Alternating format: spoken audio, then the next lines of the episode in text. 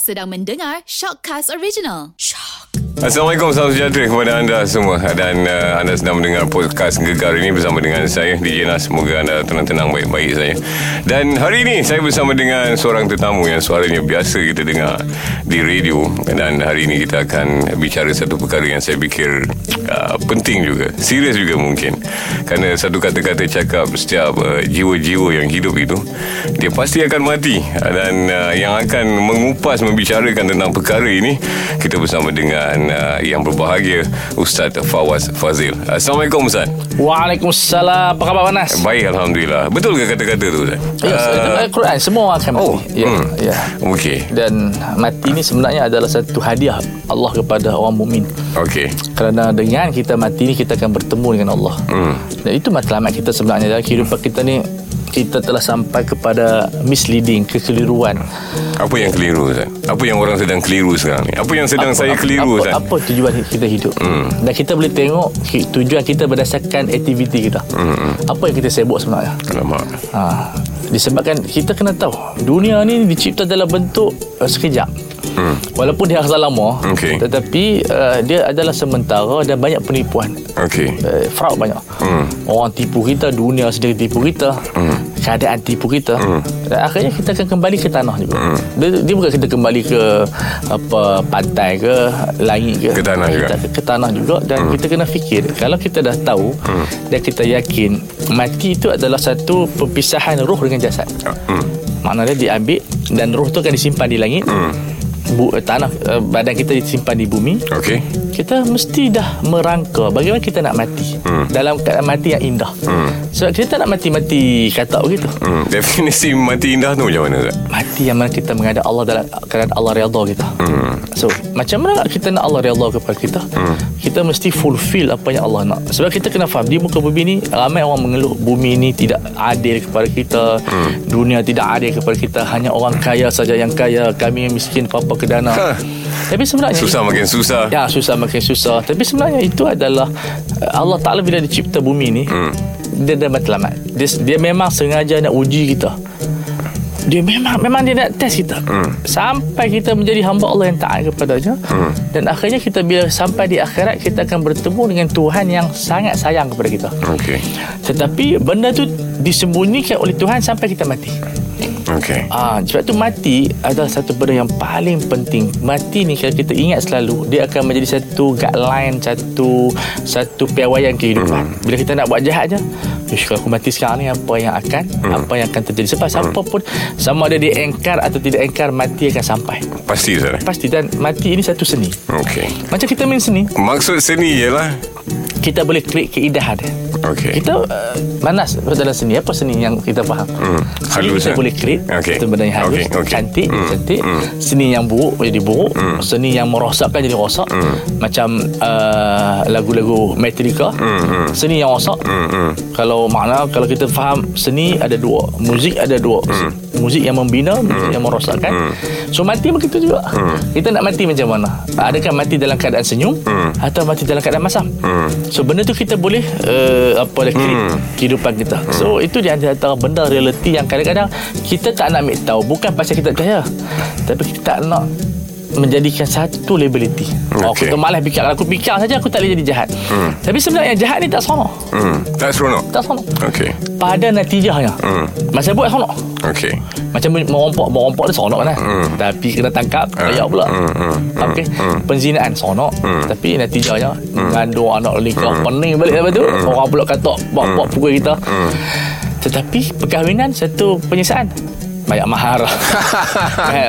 ha. Oh. Tadi abang dah berkata Belakang sembang Benda pening Seorang pening lah Tapi dia ada keindahan dia Keindahan. Kita duduk isi tenang Siapa pun tak ada kacau Hmm. Kan main lah Majlis agama kan Kami dekat kahwin Okey. ha, Nampak tak Dia, dia satu keindahan So orang yang bijak Dia tidak melihat apa yang sekarang ni Tapi dia melihat apa ke endingnya So mati kita nak ending macam mana Okey. ha, Itu persoalan saya nak bincang Jadi jadi maksudnya macam uh, kehidupan akhirat ni tak berbanding lah dengan kehidupan Ya, dunia yang ya. sementara ni. Kalau konsep orang kata Ustaz, dunia nak akhirat nak ni macam mana Ustaz? Ah itu maksud dia itu benda yang bagus sebab dunia ni badan kita perlu. Okey. So kita kena makan minum tetapi roh kita Hmm. Roh kita ni daya dia akhirat. Hmm. Kita mesti ada sembahyang, mesti ada puasa, mesti ada ibadat haji dan seumpama dengan dia supaya berlaku keseimbangan. Macam malam dan siang. Okey. Kita tak kata aku nak siang eh, malam tak mau tak boleh. Tak boleh, Zat. datang malam kena duduk malam juga. Betul. So, dunia tak boleh tinggal. Kita kena bekerja tetapi bila masuk waktu sembahyang, kena sembahyang. Bila masuk bulan Ramadan kita Puasa lah, puasa. eh. Hmm. So sebenarnya kehidupan dalam Islam ini dia bukan menjadikan uh, uh, akhirat itu menggenggam dunia tapi Hmm. dia menyusun dunia ini ada matlamat. Ada video misalnya kita bekerja. Bukan menggenggam dunia eh? Ha, maksud- Tapi menyusun dunia Ha, dia kena genggam ni dunia tak boleh buat apa dah. Okey. Ha, hancur begitu je. Tapi dia dia susun dunia supaya waktu sembahyang kita sembahyang. Waktu azan sembahyang Jumaat kita tinggal perniagaan. Ni sembahyang Jumaat pun duk, duk kena kopi lagi. Alamak. Nampak dah. Sekejap je. Kita pergi sembahyang dalam masa setengah jam je. Okey Itu sebenarnya dari sudut uh, kita katakan latihan. Hmm. Kalau kita tengok orang yang hebat-hebat di pertuanan dan sebagainya, uh, dia pun ambil masa kadang-kadang sebulan tiga bulan training tiga hari. Hmm. Sedangkan training tu bukan buat apa? Belajar. Belajar Bila belajar Dia pun jadi orang hebat lagi Hmm. Kita macam itu sebenarnya Konsep sebenarnya Jumaat tu Kita nak belajar Kemudian Untuk enam hari Yang akan datang Kita jadi hebat Hmm. Okey. So hari Jumaat tu adalah Medan motivasi Khatib bagi motivasi Untuk kita jadi hebat lagi Itu maksud dia Saya nak mati Ustaz. Sakratul maut tu. Ceritakan pada saya Ustaz. Saya ketemu sakit sakit-sakit Siapa pun takkan terlepas. Tapi ada orang yang diringankan Berdasarkan hikmah Allah. Okey. So sakit dia sangat kuat okay. tak dapat digambarkan. Hmm. seperti duri seperti uh, pisau yang tajam. Hmm. Tapi rahmat Allah Taala ni kalau sakit macam tu dia ada pengampunan dosa dia. Okey. Oh. Sebab kita tak pernah- kita nak cerita tak boleh panas. Sebab kita tak mati. Okey. tapi kalau kita tengok sirah Rasulullah sallallahu alaihi wasallam Nabi nak wafat pun Nabi, mengeluh sakit. Hmm. innalil maut la sakarat. Mati ni sakit sangat. Kalau baginda sallallahu alaihi wasallam insan yang paling mulia tanah yang Nabi duduk itu tanah yang paling mulia. Tak tahulah apa yang Nabi duduk semua mulia-mulia belaka Allah sengaja sakitkan Nabi. Untuk menunjukkan ini sunnah kepada semua anak Adam kamu kena merasai. Alamak. ya tak akan terlepas. Orang kata mati tidak mati tidak pun sakit juga. Sakit sangat semua sakit sebab nyawa nak nak keluar tu. Nyawa ni kita pun tak tahu posisi kat mana. Okey. Ada orang tak kat kaki lah apa. Kita tak tahu. Nyawa ni duduk kat mana kita tak tahu lah kita pada kita ya. Okey. Bila ditarik keluar oleh malaikat Ah. sangat menakutkan. Allah. Akbar. Sampai malaikat uh, yang cabut nyawa kita hmm. sekali dia cabut nyawa dia sendiri Hmm. kalau boleh dia kata dia tak mau cabut nyawa orang baru dia tahu sakitnya cabut nyawa Hmm. Allah Akbar Ujian sakratul maut tu macam mana Ustaz? Saya dengar-dengar Ujian. macam ada ujian-ujian itu dan Syaitan, ini syaitan. Okey Okey dia akan palingkan kita daripada agama Allah. Okey. Sebab itu kita kena banyak istighfar. Hmm. Ketika mana kita nazak, disunatkan kita banyakkan istighfar, banyakkan bertaubat, hmm. banyakkan minta ampun kepada orang. Masa itu kita tidak ada apa-apa kepentingan. Hmm. Maknanya kalau kita Tak ada Ustaz eh Tak ada apa-apa kepentingan eh Masa tu kalau kita ada satu bilion kita akan tebus nyawa kita. Hmm. Apa-apanya senafas itu lebih nilainya tinggi daripada uh, satu bilion. Okey Sebab satu nafas sangat berharga. Sekarang ni Allah apa dia Allah. Wanas, nafas Ha. kita masuk. Hmm. Keluar karbon dioksida. Okey. Masuk oksigen. Oksigen hmm. tak ada apa dia consideration tak ada bayaran kepada Hmm. Tuhan Yes. timbal balik tak ada Hmm. nafas yang begitu bernilai dengan nafas ni kita bercakap Cuba nafas stop. Stroke kita. So Ini di, di antara benda yang Ujian-ujian yang kita bimbang. Masa nak mati Kita nampak orang, orang lain tak nampak. Hmm. Orang lain tak nampak. Pun Nak cerita pun tak tahu sebab kita tak mati. Lagi Okey tetapi masa tu Masa berlaku dengan pantas. La ya'sakhiruna sa'atan wa la yastaqibun Sikit pun Tuhan tak lewat Dan sikit pun tidak awalkan Memang waktu on time. Sebab tu kita tengok Kematian ni luar biasa Kita jumpa orang hari ni Esok dia meninggal. Alamak. Allahu Akbar. Tetapi manusia ni Dia sebenarnya dia, Kita semua tahu kita akan mati. Allah Tetapi sengaja.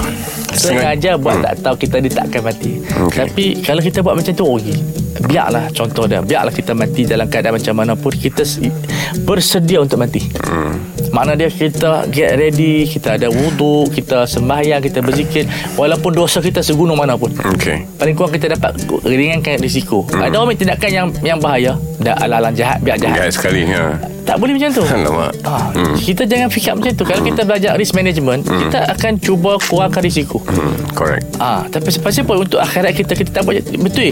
Kita bawa sejarah kita aku ni jahat sangat. Tak apa. Yang lepas yang buat macam mana? Create your future from your future, not from your past. Jadi kita kena minta, kita kena tengok masa depan kita bukan yang lepas. Yang lepas tu kita serah pada Allah. So yang ada baki kita saling kita dah umur 40 dah panas. Okey. Ah, Jangkau 40-an. Kita kalau kebiasaan hidup kita ada hanya masa 23 tahun. 20 tahun, 50, 10 tahun. Kebiasaan. Mungkin Okey. tak sampai pun. Okey Jadi kalau kita kata 40 tahun dulu aku lupa. Hmm. Adakah kita nak meneruskan lupa kita? Okey. Mati ini dia ibarat kuku tajam binatang. Oh. Wa idal maniyatu anshabat adfaraha itu masyair Arab dia kata bila Uh, kematian uh, maksud ni? Mak- Maksud Ah, syair itu? apabila mati itu meng dia panggil apa Mem, membuka Okey. ah, membuka jari-jari kuku yang tajam Okey. Macam mati ni dia tajam. Hmm, Okey. ah, itu ibarat syair. Uh. semua ubat-ubat doktor tak beri manfaat. Ubat doktor ni selagi kita ada nyawa. Hmm. dia tak ada nyawa dia Tak, bercuba tak, ada, apa pun Ustaz, tak ada apa. Tak boleh buat apa. So mati ni ada satu benda yang sakit. Sebab dia ibarat Bila rimau dia membuka jari dia yang berbisa itu Kalau kita kena Terkaman dia Allahu Akbar Sakit meronta-ronta Itulah ibarat mati. Okey. Apa persiapan yang perlu buat macam orang macam saya ni? 40 Semua. tahun dah kata. Okey, nak katakan saya semua. Okey, apa persiapan yang yang nasihat ustaz untuk apa yang kita perlu buat? Ya persiapan ni kita kena tahu Mati itu adalah benda mencari kita Bukan kita mencari Okey. Kalau kita cari senang Kita tangguh dulu Tapi mati Ma- mencari kita, eh? Mencari kita Alamak. Ah. Tinggi sangat dah Ustaz. Kalau tak mati dengan pedang Mati dengan yang lain Hmm, hmm. Mati satu Hmm. Cara mati berbeza Okey. Ada cerita seorang tu Dia lari daripada taun Hmm. Jadi Zaman sahabat. Ayah Zaman Tak sahabat. ada zaman jahiliah Arab Okey, okey. Alright. Jadi dia lari daripada kampung dia Hmm. Tengah-tengah jalan dia patut ulak mati juga Jadi abang dia buat syair lah Hmm. Roha ya bagha Najwata wal maniyatu yudriku Wal mautu yudrikuhu Okey. uh, Saudara aku ni keluar daripada kampung Cari ni, Cari penyelamat lah Okey. Mati mencarinya so, Jadi benda mati ni Satu benda yang indah Tuhfatul mukmin Kalau kita membuat persediaan yang seperti Yang pertama sembahyang. Hmm. Sembahyang ni penting sangat. Hmm. macam mana kita sibuk pun As-salah As-salah. Sebab solat ni adalah Mi'raj. Kalau Nabi bermi'raj Kita dah sambut Isra Mi'raj. Hmm. Nabi pergi dengan anggota badan. Kita pergi dengan roh kita. Kita Okey. sembahyang Kita bayangkan Ya Allah Aku ni adalah uh, Saat yang terakhir Aku nak sembahyang ni. Takut lepas sembahyang Tak, tak ada peluang dah. Sebab benar sebenarnya Lah ni memang kita ni Kita ni banyak penipuan Kita rasa macam sembahyang ni beban ya? Okey. uh, apa, Kehidupan kita ni indah Kawan-kawan ni macam-macam tolong kita Tapi banyak fake Tak tepat Bila Okey. kita susah dia lari Okey. Sembahyang ni kata ulama bila kita mati nanti kita menyesal. Hmm. Sebab bila kita keluar daripada muka bumi ni dua benda yang paling lazat. Kita dapat tahu dua benda ni lazat bila kita mati. Iaitu Sembahyang yang baca Quran. Saya bila tengok uh, baru ni IG uh, Lisa Sudani dengan Pak Nil. Alamak. Waktu dia syuting dia baca Quran. Hmm. Satu budaya yang baik. Okey. Orang nampak macam syuting ni budaya sonok-sonok. Hmm. Tapi Pak Nil menggunakan waktu sembahyang dia baca Quran. Hmm. Why not hati-hati dia berikut Hmm. Dan Kita boleh bergembira Hmm. Tapi takkan 24 jam Hmm. Bila kita nak baca Quran? Sebab bila kita mati nanti Kita upah Mak Tafi Kita wasiat lah kat bini kita. Nanti panggil Mak Tafina Baca 30 juzuk Kenapa orang kena baca kita Tak salah Baca lah. Kenapa kita nak baca? Ha, Itu persoalan Itu persiapan kita. Yang ketiga banyakkan bersedekah. Kadang banyak orang fikir Sedekah masa mati. Jangan. Bersedekah masa mati ni Macam kita bagi hadiah Ke orang yang kita tak mau Hmm. Okey. Kita dah makan habis dah. Okey. ha, Yang baki tu. Tak ada nilai lah Ustaz. Ah, tak ada nilai. Sedekah masa hidup. Hmm. Ada nilai Seratus kali ganda Seratus kali dengan dirham daripada Hmm. Sedekah ketika mati. Walaupun Bagus sedekah masa mati tu. Okey. Tapi Masa hidup lebih baik. Okey. Kita dah cerita tentang kehidupan. Kita cerita tentang sakatul maut. So kita cerita tentang Ataupun saya nak bertanya tentang Bila mana nyawa dah tercabut tu Ustaz. Bila berada dalam kubur tu Ustaz. Allah. Yang pertama Mata kita akan ikut Roh kita. Tengok. Itu yang terbeliak lah Tengok Ustaz eh Tengok nak pergi mana Hmm. Nak cerita Saya tak tahu ni Okey, okey. Tapi Macam tu lah riwayat dia. Apa dia sebut Mata ikut roh. So mudah-mudahan roh kita ke syurga lah. Allah Akbar. Tengok Ustaz eh? Ah, sebab Nampak Ustaz eh? Nampak. Benda alam lah Macam budak-budak lah. Kita tak nampak alam janin. Tapi janin tu nampak macam-macam Dalam perut mak dia. Yes correct. Alam apa dia alam angkasa pun kita tak nampak. Tapi yang naik tu nampak macam-macam. Hmm. Begitulah alam roh. Yang lebih luas daripada alam kita. Roh ni pantas ke mana-mana tempat dia boleh pergi. Satu makhluk yang Allah Taala bagi dia pantas. So bila kita masuk alam barzah mata kita disunatkan ditutup dululah. Ada oleh ahli keluarga kita supaya orang tengok tak terkejut. Hmm. Kan? Bukan pasal dia tu diseksa tak memang mata terbeliak. Hmm. Ha, tengok roh. Bila kita masuk dalam kubur kita akan ditanya oleh malaikat lah hmm. soal muka nakir. Tapi kalau kita boleh jawab yang baik hmm. uh, malaikat akan kata kepada kamu tidurlah seperti malam pertama dengan isteri. Subhanallah. Subhanallah. Sebab tidur di kubur ni sedap. Hmm. Best. Hmm. Tapi macam mana kita nak tidur pergi best? Hmm. Kita kena beriman dengan Allah, beriman dengan Rasul, banyakkan selawat. Hmm. Zaman sekarang ni mungkin uh, sebagai kita lupa selawat kepada Rasulullah. Kita banyakkan selawat kepada Rasulullah sebab nanti di dalam kubur kita kita nak harap siapa syafaat Rasulullah. Hmm. Di akhirat syafaat Rasulullah. Hmm. So bila kita masuk dalam alam barzah, alam yang nampak kecil tapi sebenarnya dunia yang uh, tempat perhentian kita. Hmm. Yang di situ ada ujian dia. Okey. Ada azab dia. Hmm. Walaupun azab kita tak tahu keadaan azab tu macam mana. Hmm. Dan kita ditidurkan sampailah hari kiamat kita dibangkitkan semula. Hmm. Lepas tu terkejut. Hmm. Qalu ya man ba'athana min marqadina hadha. Siapa yang kejutkan kami? Sebab di akhirat lebih dahsyat daripada kubur ni. Okay. Kubur dah dahsyat lah. Hmm. Hmm. Akhirat dahsyat lagi. Okey. So kita, untuk kita duduk dalam kubur ni Perbanyakkanlah amalan soleh Jangan buat salah banyak pada orang Bila kita banyak salah pada orang ni sangkut Susah Ustaz. Ya sebab kata, katalah kita ni terbunuh orang, ter ter merosakkan harta benda orang, sangkut sikit susah sebab kita dengan dengan Tuhan ni Tuhan boleh ampunkan kita. Hmm. Dengan orang kalau orang tu tak dalam kubur tu tersekat kita. Hmm. Tersekat tu saya tak tahu itu istilah saya tapi tak tahu macam mana keadaan kita kalau hutang orang orang kata apa roh tergantung tak saya orang kata roh tergantung kat mana saya tak tahu sebab kita tak mati. Hmm.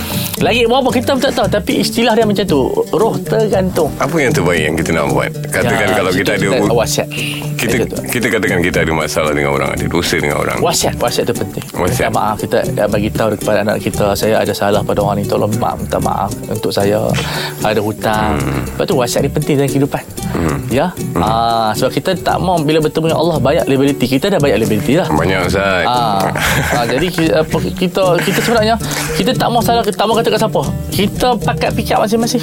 Saya ada dosa saya sendiri kan. Kita hmm. kata ke orang pun aku pun lebih kurang. Tetapi kita menerangkan kepada masyarakat pada program ini untuk kita sama-sama fikir. Kita kan sekarang ni pakat kadang-kadang sonok, kadang-kadang sedih PKP tapi kita kena fikir bahawasanya sonok sedih ni penghujung dia mati. Hmm. Pujung mati Ustaz eh. Hmm. Ah, saya ada banyak benda nak bertanya Ustaz nak berbicarakan tapi mungkin saya ingat uh, waktu ini ini InsyaAllah mana kita ada masa lagi kita Kalau ada masa lagi kita Tepat-tepat insyaAllah. Ustaz terima kasih Ustaz eh, atas kasih, Manas. perkongsian Terima kasih atas bagi Inilah terbit fikir kan Pada saya Pada mungkin pada mereka yang mendengar harap-harapnya lah Sakit Ustaz eh? Mati Ustaz eh? Allah sakit. Kepada anda uh, Terima kasih uh, Diucapkan kepada Ustaz Fawaz Fazil. Uh, Terus saya bersama dengan podcast uh, Gegar ini